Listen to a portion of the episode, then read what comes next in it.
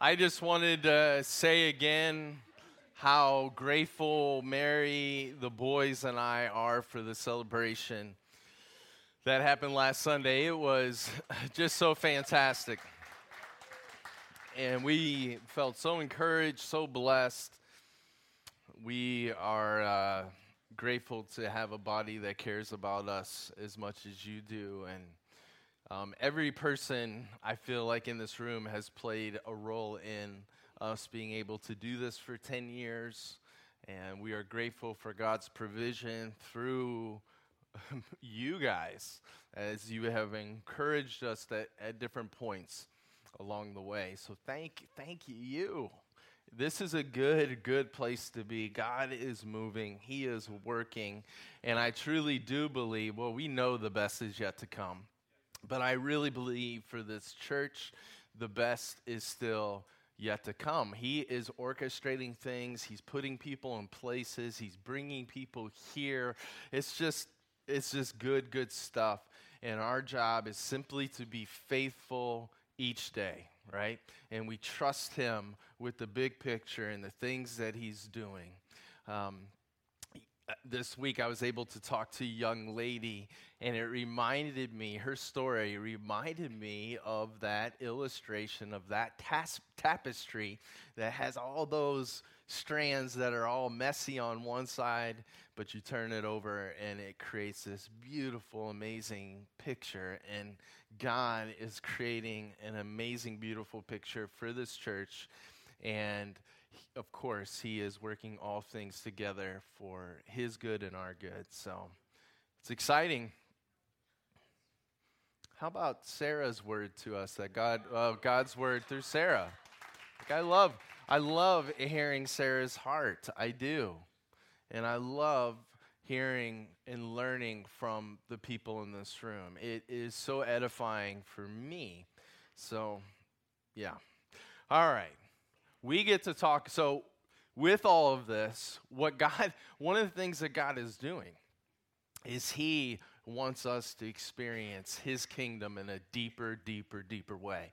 And guess what? He wants the people outside that we are ministering to to experience abundant life in His kingdom. Why do we do city serve? Because those people many of those people walking through our doors, they have no idea about Jesus. They may have heard his name, they have no idea about his kingdom. They are drowning in despair, they're drowning in their suffering, and they desperately need to know the God that saves. They desperately need to live abundantly in God's kingdom. That's why we do this. Guess what? There are people sitting in this room today because of that ministry. That's why we do it. That's the why behind the what, right? So, we've got to understand this kingdom. We've got to be ourselves finding abundant life within it so that we are a beacon of light and hope to everybody we come in contact with. This young lady that I met with earlier, um, so this young lady, she uh, was watched by my mom as a kid, and that's how I remember her. Mary and I were on a date night, having a great time. Love date nights; they're the best. We were at Starbucks, which is always, you know, the date night's going good when you got coffee and you're hanging out with your beautiful wife. But anyways, we I reconnected with this lady. And what stood out to me was Christ was just illuminating from her. Like, just it was like, Jesus is in this girl. Look, God, He is so powerful, His kingdom is so powerful that you can't encounter it without being changed. It is like a nuclear power plant. And if you're not different because of that encounter, you have to ask Have I really encountered the real Jesus? Have I really, am I really living in the kingdom? This is it right here. This is what life is about. Let's continue to talk about his upside down kingdom. We've come a long way, right? We've journeyed through most of the Sermon on the Mount, where Jesus really discusses the kingdom of God, its values, its ways, how we find life within it. And now we're coming to the end, and we are forced with the same decision that Jesus' original audience was confronted with. We have a choice to make, and it's the most important decision that we will ever make both sides of the grave because it will set the trajectory of our life this side of the grave and on the other side of the grave. Pray with me. We're going to look at this amazing, most important decision that we're all confronted with. And by the way, not to decide is a decision in and of itself. We'll pray. Lord Jesus, we are so grateful that you are the king upon the throne, that you are the king that resurrects, that you take things that are dead and you breathe life into them. And not just a, an, an ordinary kind of life, but a supernatural life. A life of joy and peace and patience and kindness and self control and goodness and faithfulness the life that we all desire. That's only found in you, whether we realize it or not. Lord, we thank you for your kingdom. Help us to understand its beauty, its worth, so that we are willing to sell all we have, to live in it, to thrive in it, and so that other people can come and experience it as well. Father, we thank you for making it available through your Son. It's in his name we pray. Amen. All right, let's check out our scripture passage for today Matthew 7 13 through 20. I'm not going to say a lot of verses 15 through 20. I think I might be saying about it more about it next Sunday. I'm actually a week ahead in my sermon writing, which is a wonderful thing in a lot of ways, but sometimes I'm almost like, all right, where am I saying that? And so it can be a little bit confusing sometimes, but overall, it is better. Verse 13 Enter by the narrow gate, for wide is the gate, and broad is the way that leads to destruction. And there are many who go in by it because narrow is the gate and difficult is the way which leads to life, and there are few who find it. Beware of false prophets who come to you in sheep's clothing, but inwardly they are ravenous wolves. You will know them by their fruits. Do men gather grapes from thorn bushes or figs from thistles? Even so, every good tree bears good fruit, but a bad tree bears bad fruit. A good tree cannot bear bad fruit, nor can a bad tree bear good fruit. Every tree that does not bear good fruit is cut down and thrown into the fire.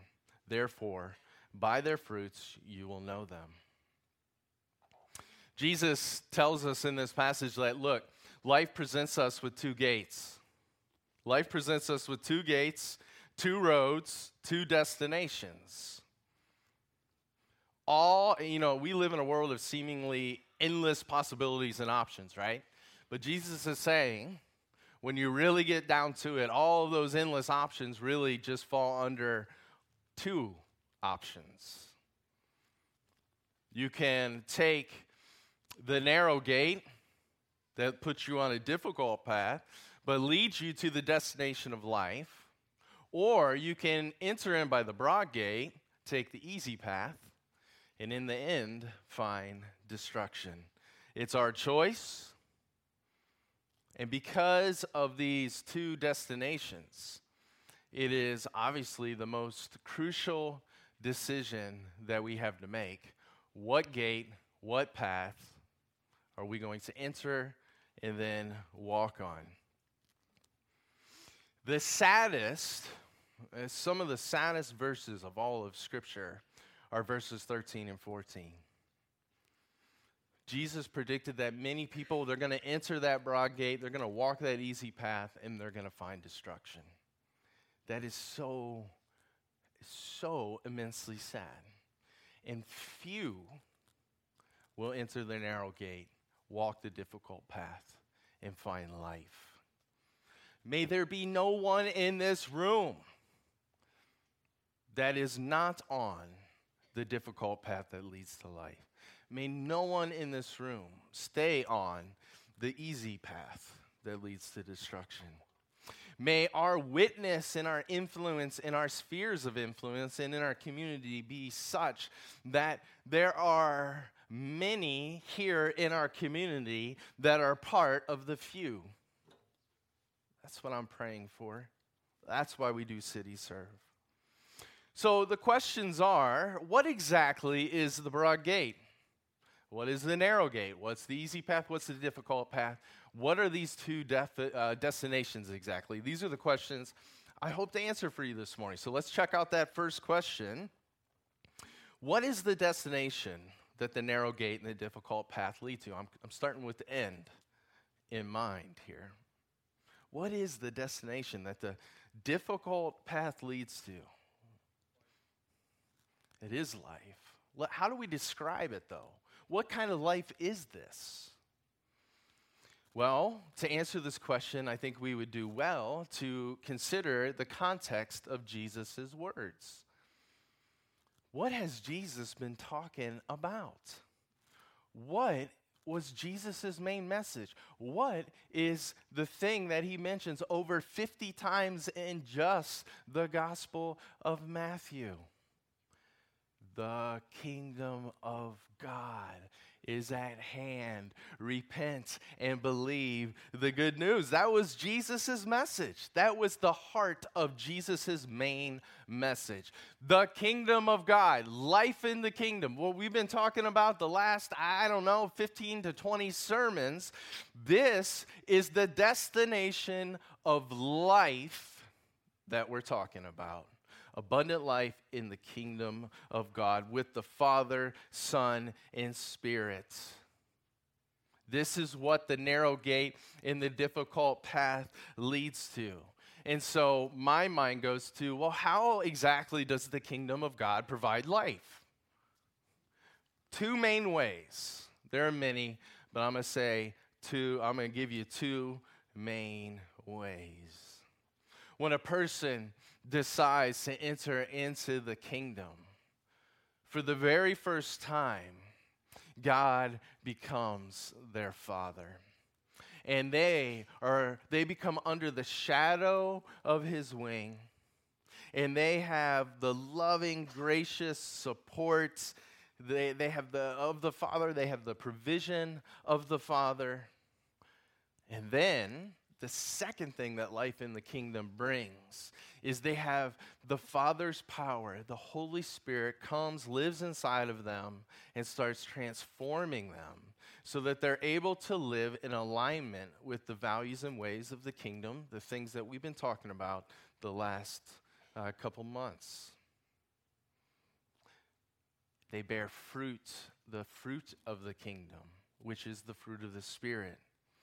They become lovers of God, lovers of others, and lovers of themselves. And as this all happens, as they experience more and more the fruit of the kingdom, they experience abundant life.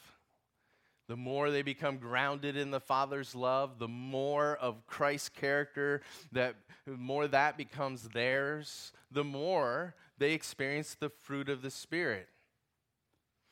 This is what we were made for. This is what we all desire, whether we realize it or not. Now, we must ask what is this narrow gate that leads to this abundant life in the kingdom? What is the narrow gate that will put us on the difficult path that leads to life? Well, Jesus says in John 10 9, I am the door. If anyone enters by me, he will be saved and will go in and out and find pasture. Jesus was saying, and I believe he was thinking when he said the narrow gate, he was thinking, I am the narrow gate. The only way you can enter in God's kingdom, the only way you can enter into God's fold is if you enter by way of me. Then you will be saved. What will you be saved from? John 10:10, 10, 10, the rest of it tells us the answer. The thief does not come except to steal, kill, and destroy. Those who enter in to the kingdom by way of Jesus, the narrow gate, they are going to be rescued from the enemy of enemies, Satan and his agents that love nothing more than to keep us on the easy path that leads to destruction. We will be saved from that. And instead, we'll be put on the difficult path that leads to life. That's why John 10:10 10, 10 says this, I have come that they may have life and that they may have it more abundantly.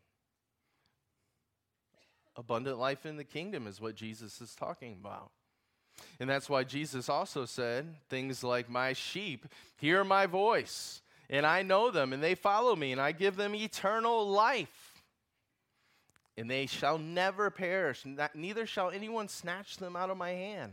My Father who has given them to me is greater than all, and no one is able to snatch them out of my Father's hand. I and my Father are one. You know, if you are into the kingdom, if you've entered through the narrow gate, sure, the enemy, he can tempt you, he can make things difficult for you, but he cannot do anything that will ultimately destroy or hurt you. You are under the shadow of the Father's wings. This is also why John 14, 6, Jesus says, I am the way, I am the truth, I am the life. No one comes to the Father except through me. He is the narrow gate. And I think it's important for you to understand that with all of this in mind, Christianity is radically inclusive and exclusive. It's both radically inclusive and exclusive. It's inclusive in the sense that Jesus is the only gate to enter the kingdom of God and find eternal life. It's inclusive in that sense. But it's, or I should say, it's exclusive in that sense. It's inclusive in the sense that it is made available to all people everywhere. Radically inclusive and radically exclusive.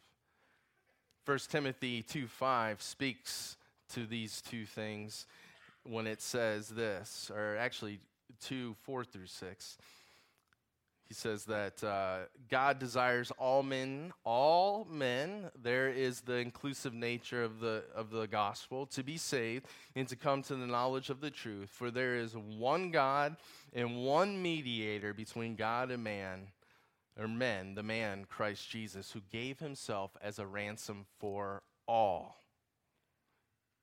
See the inclusivity and the exclusivity of the, the Christian message. Why is Jesus the only gate? Why is he the only gate that will put you on the, the difficult path that leads to life? Because he is the only one that has went to a cross, bled and died for you and your sin. You, Muhammad hasn't done it, Buddha hasn't done it, hasn't, it's only Jesus that's done it. And there's nothing else that can erase and atone for your sin than Jesus and his sacrifice. That is why he, he is the narrow gate. You can't erase your sin debt through your money, you can't erase your sin debt through religious performance, only through Christ. Is this narrow minded? A lot of people in our secular world, well, th- this is narrow minded that Jesus is the only gate that leads to salvation in life. Tim Keller has a, a great quote. Um, what a surprise, right? It is no more narrow to claim that one religion is right than to claim that your way to think about all the religions is right. I had to read that a couple times to let that sink into my brain. The destination is abundant life in the kingdom of God now and forever. why, and Jesus is the narrow gate, why is the path difficult? Why is the path difficult? What is this path? And why is it difficult? It's a great question. That, that's what my mind went to. What is the difficult path, path first? Let's talk about that, then I'll say why it's difficult. I believe the difficult path that Jesus leads to is his teaching in the Sermon on the Mount. At the end of the Sermon on the Mount, Jesus is emphasizing look, don't just be a hearer of my teacher, teaching, don't just be a hearer of my words. You must do them. Jesus is teaching. Hmm. Extending forgiveness. This is the difficult path, right? Peacemaking. Handling our anger in God glorifying ways, keeping our commitments, being faithful in our marriage relationship, seeking to please God and not man, resisting the love of money, refraining from obsessive worry and fear, dependence on God through prayer, wise judgment making, loving our enemies. The difficulty of this is obvious right? This is the difficult path. And there are three, so that's the difficult path. Why is it difficult? Why is it difficult to live these things out? There are three reasons I want to draw your attention to this morning the world, Satan, and our sinful habits. Let's just look at these briefly, starting with the world. Jesus said that there are few that are on the difficult path.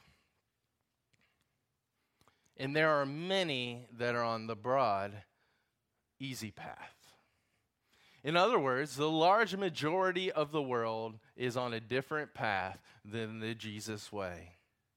They're not concerned about the kingdom of God. Many of them don't even know it exists.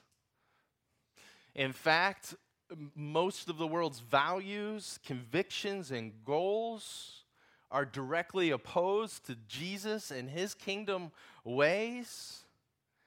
To go after Jesus and to grow in surrendered obedience to all that Jesus taught is extremely difficult because there is constant resistance from the world.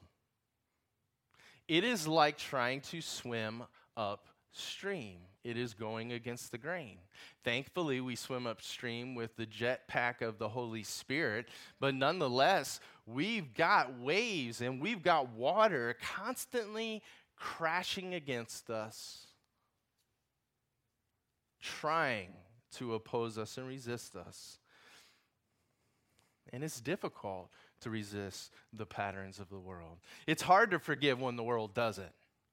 It is hard to be merciful when the world is ruthless. It's hard to be compassionate when the world is harsh. It's hard to be a peacemaker when the world thrives on revenge. It's hard to look after the interest of others when the all the majority of other people are looking after what's best for them. It's hard to pursue or not to pursue the wealth and stuff and money when the rest of the world, this is the, these are the goals that they're after.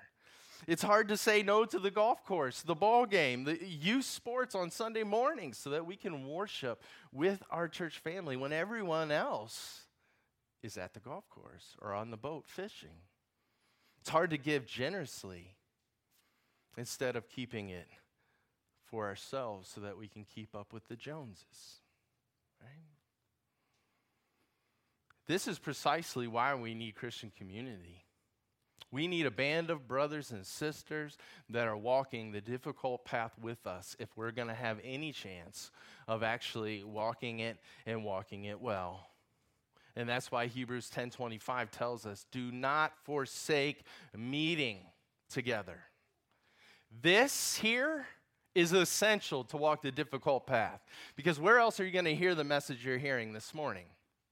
Nowhere else. Everything else that the world is going to tell you will be contrary to this.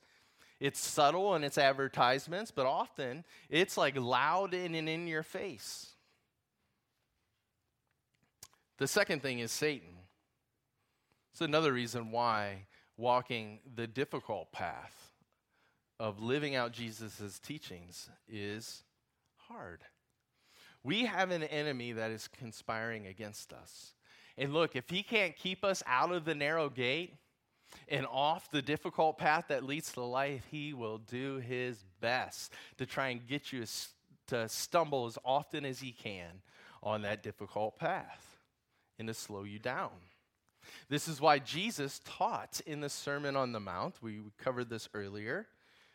He told his audience that, he should, that they should pray this Matthew 6 13. And do not lead us to temptation, but deliver us from the evil one. For yours is the kingdom and the power and the glory forever. Amen. The enemy is real. There is an invisible war that is raging all around us at all times. And one of the Satan's greatest tricks is he wants to convince us that this whole invisible war isn't really going on. And that we don't have an enemy in the invisible spiritual realm. And what Satan likes to do, especially to us Christians that are on the difficult path, if he can't get you to sin in big, obvious, you know, grievous ways, he will get you to sin in subtle, subtle ways that fly under your radar. He'll, he'll, he'll tempt you to harbor a little bit of resentment in your heart towards someone. He'll tempt you to feel slighted. He will tempt you to draw wrong conclusions about a person. He will tempt you to doubt the goodness of your Heavenly Father all of these so called smaller sins, if left undetected, they're going to be like drops of water that all work together over time to erode your soul and stunt your spiritual growth. The good news is that although we must respect our opponent, we don't have to fear him because stronger is he that lives inside of us than he who is in the world. But make no mistake, we have a real enemy in the visible world. And as the Apostle Paul tells us, we wrestle not against flesh and blood, right? But the powers and the principalities in the invisible spiritual realm. The world, Satan, and the, finally, thirdly, and finally, what makes the difficult Jesus way so difficult is ourselves. When we enter the kingdom of God, something miraculously happens to us. We are given a new identity, and we are given a new power.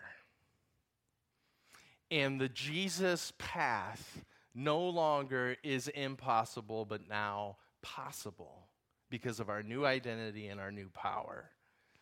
Here's the thing though although we have a new identity, a new nature, we still have sinful habits that are still really just anchored in us that need to be altered and changed. We need to be reprogrammed. We need to be retrained. We need to learn new habits of thinking, of speaking, and behaving that match our new identity, our new nature.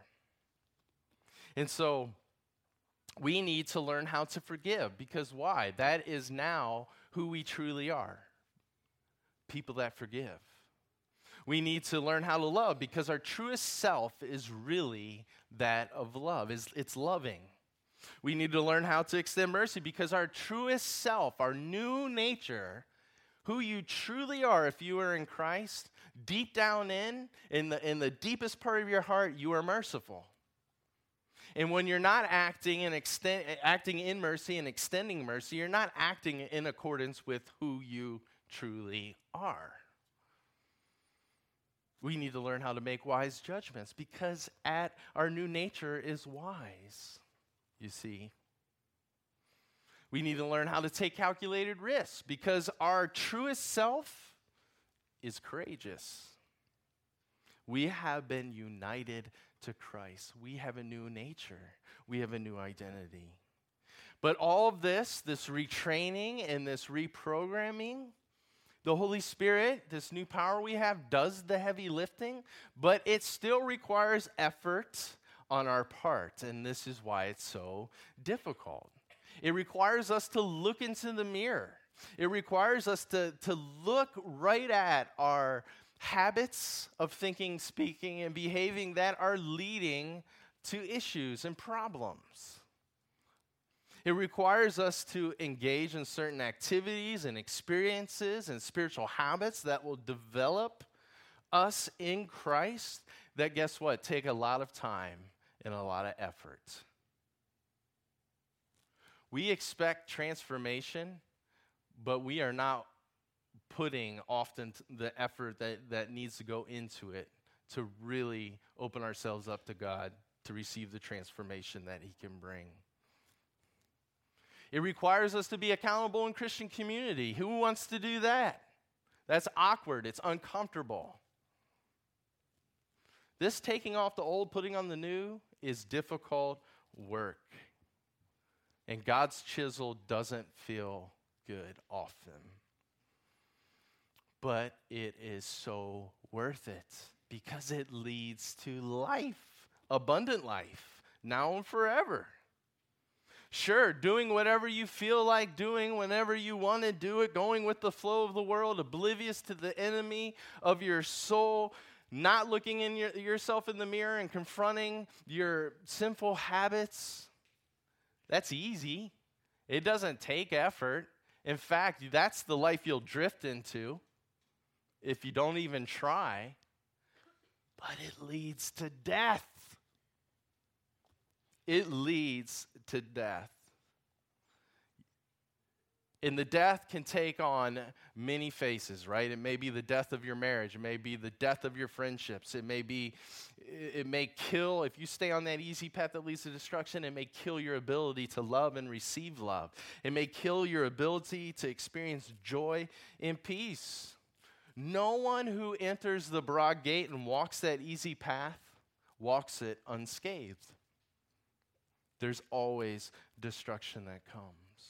And those who stay on it for a lifetime, they will experience eternal death, separation from the good God of the universe forever in the place the Bible calls hell. And so, even if you somehow manage to max- manufacture some kind of a decent life walking the easy path, it ends in destruction. And so, you can see why, and I'll wrap it up here. Jesus, with his audience, he's laid out the kingdom of God to these people. And he starts talking about the two gates, the two paths, and the two destinations because his audience is going to have to choose what will they do with what they just heard. We all have to choose today what we're going to do with what we've been hearing the last how many weeks as we've looked at the kingdom of God. And to do nothing is a choice. And so, through the words of Moses, with Jesus' words in mind, people of abundant life, Deuteronomy 30, 15 through 20. See, I've set before you today life and good, death and evil, and that I command you today to love the Lord your God, to walk in his ways, and to keep his commandments, his statutes and his judgments, that you may live and multiply, and the Lord your God will bless you. But if your heart turns away so that you do not hear and are drawn away and worship other gods and serve them, I announce to you today that you shall surely perish. Therefore, choose life, that both you and your descendants may live, that you may love the Lord your God, that you may obey his voice, and that you may cling to him. For he is your life in the length of your days, and that you may dwell in the land which the Lord swore to your fathers, to Abraham, Isaac, and Jacob, to give them. That is our choice. Jim read the psalm. It says God's path drips, drips with abundance. Mm, Are you experiencing it? Have you entered the narrow gate? Are you on that difficult path that leads to abundant life in increasing measure with each passing day as you grow in Christ? Let's pray.